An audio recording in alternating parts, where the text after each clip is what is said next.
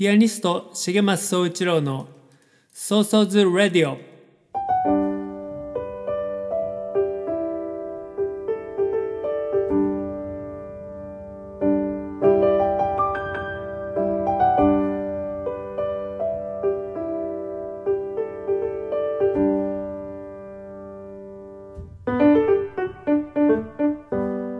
この番組はピアニストの重松総一郎が音楽や芸術に対する思い日々の活動のことアーティストとして生きるということ生活や社会子育て政治のことなど気軽に話す番組です。その日の即興演奏など音楽も豊富にお届けします。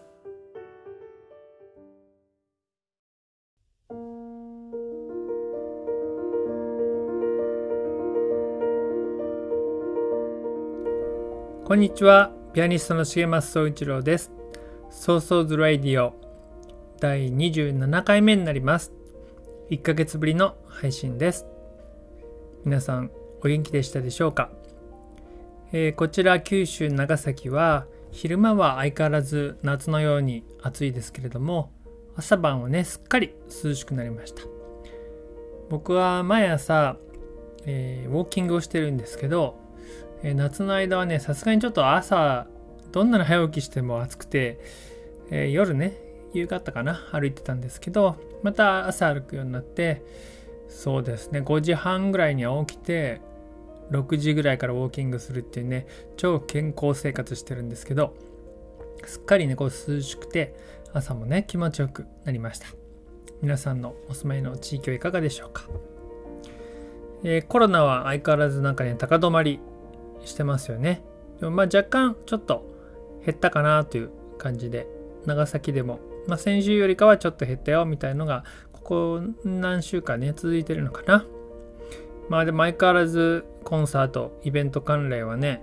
えー、人々のね、こうマインドがまだまだコロナなので厳しいなっていう感じはありますよね。えー、僕はこの40日間、約40日間、10年ぶりのニューアルバム制作のためのクラウドファンディングをしていました。え前回前々回もねあのクラウドファンディングの話をさせていただいたんですけどそれが、え9月の2日をもちまして無事に終了しました、えー、今日はそのクラウドファンディングのご報告とあともう10日後に控えたレコーディングの話をしたいなと思います最後までゆっくり楽しんでください。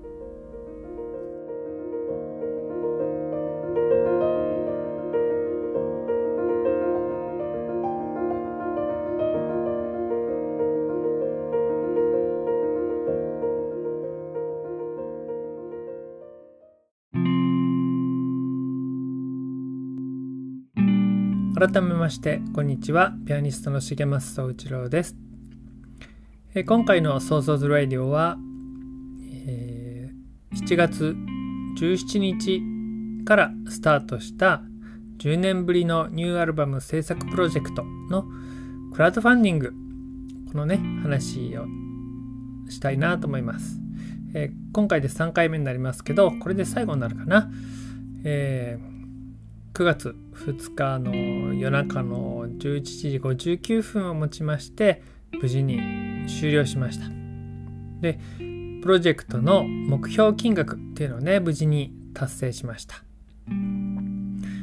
えー、支援総額が150万4777円。支援者総数が145人でした、えー、皆さんあのご支援ご協力本当にねありがとうございました。えー、最初の目標は100万円だったんですけどこれを、えー、10日ぐらい締め切りの10日ぐらい前に達成したのでネクストゴールとして、えー、120万円ね目指すというようなゴールをまた設定したんですけどこのゴールも超えて最終的には150万円をね超えるとこまで到達しました。本当にねあのご支援くださった145人の皆さんお一人お一人のおかげです。でも最終日はね最後の最後まで告知を続けてあと、え何時間とかあと何時間つってねカウントダウンみたいにやったんですけど、えー、ラストのねもう2時間切ってからバタバタっとね5人ぐらいご支援があってでその最後のね1人の方のおかげで最後150万をね超えてその達成率がね150%になりました本当にね皆さんありがとうございましたで今回あのキャンプファイヤーっていうクラファンのサービスを使ったんですけどこのクラファンキャンファイキャンプファイヤーを通じてご支援くださった方が145人ですね。で実際にはこのキャンプファイヤーのシステムを使わずに直接僕に、えっ、ー、とその寄付のお金をね手渡ししてくれたり振り込みでしたいっていうね銀行振り込みの希望の方も、えー、全部で8名いたので合わせると153名の方がねご支援くださったっていうことになります。えー、今回取り組んでみて本当に良かったなって思うのはこうクラファンにしたことでどんなテーマの CD を作るか誰に届けたいのかみんなにどんな風に聞いてもらいたいのかっていうのをねこう改めてすごく考えましたしこう支援してもらうためにはみんなが支援したくなる、えー、ためにはみんなにとってどういうこう意味があるかどういう存在意義がある CD なのかアルバムなのかっていうそういうね作る意味みたいなものを改めてねちゃんと考えることになりました。えー、クラファンっていうシステムを使ったことでそのね考えるきっかけをもらったっていう感じですよね。もしそのクラファンを使ってなかったら使わずにねこの CD 制作っていうのに取り組んでいったら本当に僕一人の一人プロジェクトっていう感じで単に一人で計画して録音して CD 作りましたっていう発表だけしてで販売開始しますみたいなねあの本当にシンプルなこじんまりまあある意味こじんまりしたね一人企画になってたと思うんですよね。今回そのクラファンにすることでこう幅広くいかにみんなにね知ってもらうかってことが大事なのでそういうこじんまりとはこう真逆というかねとにかく大きな風呂敷を広げるような感じになって、まあ、そのおかげでなんかこうみんなで作る CD になったっていうかね、えー、僕の独りよがりにならないで済んだというかねなんかそんな気がしました。で今回あのー、まあ僕が実際はね一人で全部やってたわけですけど、えー、そうそうクラファン応援隊っていうのをね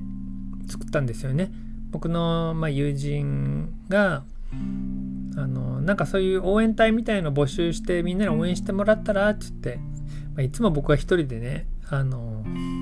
頑張ってるので、そういうみんなの力を借りるのもいいんじゃないって感じで言ってくれたんですよね。で、まあ実際じゃあそのアイデアを採用して、こういうそうそうクラファン応援隊っていうのを作りますけど、誰かその応援隊にね、参加してくれませんか？っていうのをこう Facebook なんかでね、投稿したら、あ、やりますよって言ってくれた人が十何人かいたんです。20人弱いたんですよね。で、まあ、Facebook に、えー、グループを作って、で、その中で、こう、こういうのシェアしてほしいですとかね、あと今何人達成しましたみたいなのもいち早くその応援隊の人にこうお知らせしたりお願いとかねして。でその存在が応援隊の存在がねすごくなんか心強かったんですよね。すごく存在が大きかったです。でなんかこの応援隊っていうのをじゃあクラファンが終わったから解散っていうのもなんかねうんなんかもったいないなと思ってできたらね存続させたいなと思ってますこれからもそういう応援してくれる人をねこう僕は大切にしたいしその人たち向けのねこうメッセージ発信みたいなのもね続けたいなと思ったんですよね。でそういうやっぱグループがあること自体が僕の心の支えにもなるので、えー、ちょっとね存続させようかなと思ってます。で今このラジオ聴いてくださってるね皆さんあなんかそのあ重松さんちょっと応援してもいいよちょっとそれ興味あるなその活動っていう方がいらしたら是非ね、あのー、加わってほしいんですよね。で加わるからっつってなんかこれやってくださいこれやってくださいって僕はねなんかお願いするのやってやらなきゃいけないっていうわけでは全然なくて、ご都合がいい時があってねそれでちょっと興味がありそうなその手伝いの内容だったらお手伝いしてもらいたいしまあ本当にあの単に僕の情報をねシェアするだけみたいなのもでも大丈夫ですし興味がなければねあのスルーしていただいても構いません。それでこう抜けたかったら抜けていいしそういう自由なねあのグループにしたいなと思ってます。であの実際これがあのグループって言ってますけどちょっとコミュニティっぽい感じもあってまあ人にもよりますけどその応援隊に入った人の中でね横のつながりを感じたっていうねなんかここにコミュニティっぽさも感じたっていう方もいらしてあなんかそれもいいなとすごく思いましたで僕自身これ20年も活動してますけどなんかね講演会とかがあるわけじゃないしその相撲取りみたいにね政治家みたいにねないし別にアイドルみたいにファンクラブがあるわけじゃないのである意味ずっとこう一人で孤軍奮闘してるじゃないですか。でこうライブにね各地のライブでこういつも応援してますって言ってくれる人もねたくさんこういらっしゃるんですけど、まあ、形としてみこう見えないっていうかそういう方の存在は僕は常にあの分かってるしそういう方のことをいつも大切に思ってますけどあんまこう見える形にはなってないので、えー、なんかこうライブの集客とかでねいつも苦労してますけどこう助けてもらいたいな協力してもらいたいなと思ってもこうなんか頼む相手もいないんですよね。まあ実際はその共演者とか、えー、手伝ってくるお友達とかね、えー、現地の人とかにこう今一度もう一回情報シェアお願いしますとかね、お願いしたり、こうフライヤー配ってもらったりとかね、お願いはしてるんですけど、まあそれ以外にもなんか応援してくれてくれるコミュニティみたいのがこうあるっていうのはね、すごく僕にとって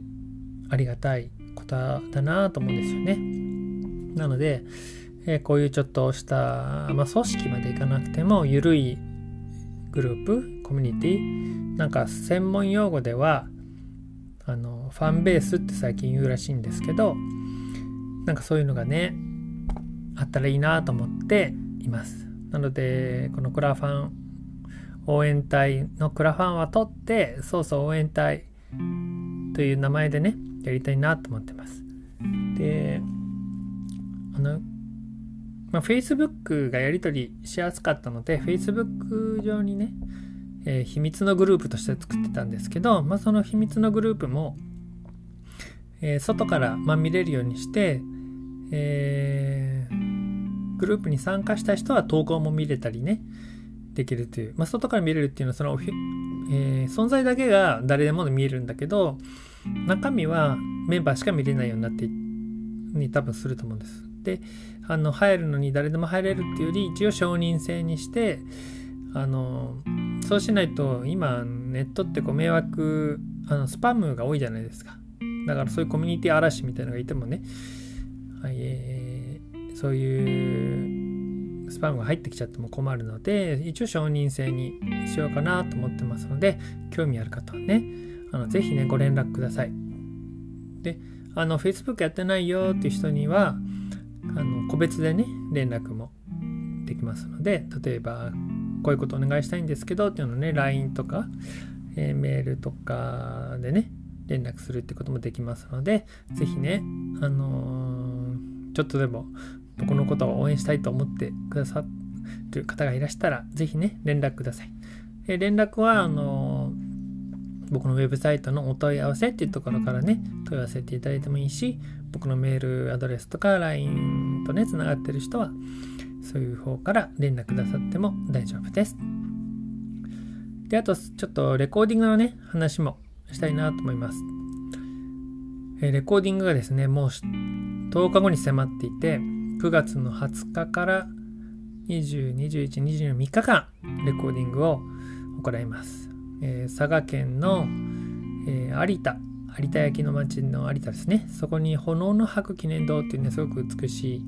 えー、ホールがあるんですけど、そこのホールでレコーディングを行います。で今回は、えー、今回ね、エンジニアは、東京から高橋明さんっていうね、高橋明さんピアニストでもあって、あのエンジニアでもあるんですけど作曲家でもあるんですけど、明さんに、え、遠く東京から来ていただいて、えー、泊まっていただいてね、こっちに。それで毎日、えー、ホールに来てもらって、ホールで全部機材持ち込んで、え、レコーディングします。で、その後、そうですね、10月、11月は音源を、撮った音源を編集して仕上げて、それからね、同時にジャケットのね、制作なんかもして、そうですね、で、12月にプレス、CD をね、プレス会社に納品した、入稿して、で、まあ年内か年明けに納品される CD がね、完成するという感じで、あのクラファンにね、ご支援くださる方には、来年の1月から順次ね、発送したいなと思います。で、今回このこのクラファンでも、お菓子付きだったり、あと T シャツ付きだったり、ボーナス CD 付きだったりね、いろんなのが、リターンがありましたけど、そういうのも同時にね、年内に作って、T シャツなんかもね、1月に CD と一緒に発送する予定ですので、ご支援くださった方はね、楽しみに待ってください。で、今僕がね、毎日どんな日々を過ごしているかっていうと、えー、4月からこのプロジェクトはね、僕の中ではスタートしていて、4月の時点でホールの下見に行ってピアノ弾いたりっていうのを何箇所かでやって、で、今回の場所にね、決めた、決めて予約をしました。で、そっから何の曲をレコーディングするかを決めたりねし始めてそして曲のアレンジを始めてそれから新しい曲を作曲も始めてで僕の目標では8月中に全部曲を完成させて9月に入ったらそれをね、えー、磨いていく精度を上げていくような練習をね最後のやろうという計画だったんですけど、えー、無事にね8月中に曲は完成しまして9月に入ってからはね毎日毎日練習をしています。で僕って普段練習があんま好きじゃなくて、えー、やったとしても3時間ぐらいなんですよねまあ大体いつも2時間半ぐらいから3時間ぐらいで。えー、だけど今毎日6時間から7時間ぐらいピアノに向かっていてだから朝6時から12時ぐらいまでね3時間ぐらいやってお昼ご飯食べてで1時間ぐらいはちょっとライブのねレコーディング以後のライブの宣伝とかそういう事務仕事をしてでまた2時ぐらいからピアノに向かってね夜ご飯まで弾いてるっていう本当ほとんどピアノにの前に座ってるような生活を9月に入ってからしています。でねかなりあの練習嫌いの僕にしては長いというかね、えー、ですよね。あのピアノレコーディングってどうしてもこうミスができないじゃないですか。あの、まあ、コンサートもミスができないのは全く同じなんですけどコンサートはミスしても止まらないで次に曲をね止めちゃわないで次に行くじゃないですか。でやっぱミスしたら反省して次またミスしないようにね練習すればいいだけのことなんですけどでもレコーディングはもう記録に残る一生記録に残るので、えー、ほんのちょっとのミスもあの許されないんですよね。そのミスっていうのは単に例えばドって弾こうと思ったのレって弾いちゃったっていうそういう音の間違いだけじゃなくてうん例えばあのなんかこの間調べたらねピアノの鍵盤って1個 50g ぐらいらしいんですよつまり 50g のあの圧力を鍵盤にかけると音が出ると。だけど、えー、小さい音を出そうと思ったらもうちょっと 40g だったり 30g だったりするのかな。でそのほんの指先の何グラムの力のかけ方が違うだけで音の強さ弱さ大きさ小ささ柔らかさ硬さ鋭さそういうものが変わるんですよね。であこの音はもっと弱い音で弾きたかったのに強く弾いちゃったっていうのが音はミスしてなくその音階としてはミスしてなくても強さをミスったりあとはリズムですよね。ほんの0.01秒早く弾いちゃったとか例えば曲バーって最後の最後までミスなしでいって最後の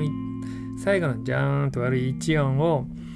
思ってたよりも0.5秒早くジャーンって弾いちゃってた？そしたらもう全部アウトで頭から弾き直しみたいなそういう世界なんですよね。なので本当にやり直しがあのやり直すしかない。そしてレコーディング自体はもう3日間という限られた時間で9曲取るのでそれもやり直しが効かない。まあもちろんねもう一回会場を改めて抑えてエンジニアの予定も改めて抑えてお金かけてやればできますけどでもそれはできるだけしたくないですよねやっぱり。お金の面もあるしスケジューリングがまずちょっと難しいしあの1月にねみんなにクラファンの発送するのにそれに間に合わなかったらねダメだし。だから本当にこう無事に今度ね9月20からの20日からの3日間無事にね、問題なくレコーディングするために毎日毎日ちょっとねピアノに向かってますえー、まあでもそういうの練習でもねこうクラファン通じてみんなが応援してくれてるっていうのにすごく感じたのでそれをね心の支えにして頑張りたいなと思います。でこのクラファンに関してちょっと最後に付け足しますけどそのキャンプファイヤーっていうねシステム会社のを使ってやったのは募集はもう終了したんですけどあのそれを使わないでさっきね振り込みとかでしてくれた方もいたっていう話をしたんですけどあのそれはもう引き続きあの受けてますのでキャンプファイヤーね9月2日で終わりましたけど引き続き受け付けてますので実際9月2日終わった後にねあのメールくれたりする人も結構いたのであのこれを聞いてね初めて聞いてあ重松さんそれうちっぽく CD 欲しいし私 CD 欲しいしえー、よかったら支援しますよっていう方いらしたらね、あのメールください。えーと、それではここでね、曲を聴いていただこうかなこうかなと思います。えー、今年の7月に長崎県五島列島のね、北の端にある小値賀島っていうところに、えー、ライブに行きました。初めて行ったんですけどね。で、僕船すごく好きだし、島が好きだからね、すごくこうワクワクして、あの、海をね渡って小値賀島に着いてそしてコンサートでね弾いた即興演奏ちょっと海風を感じるようなそんな演奏になったかなそれを聴いてください。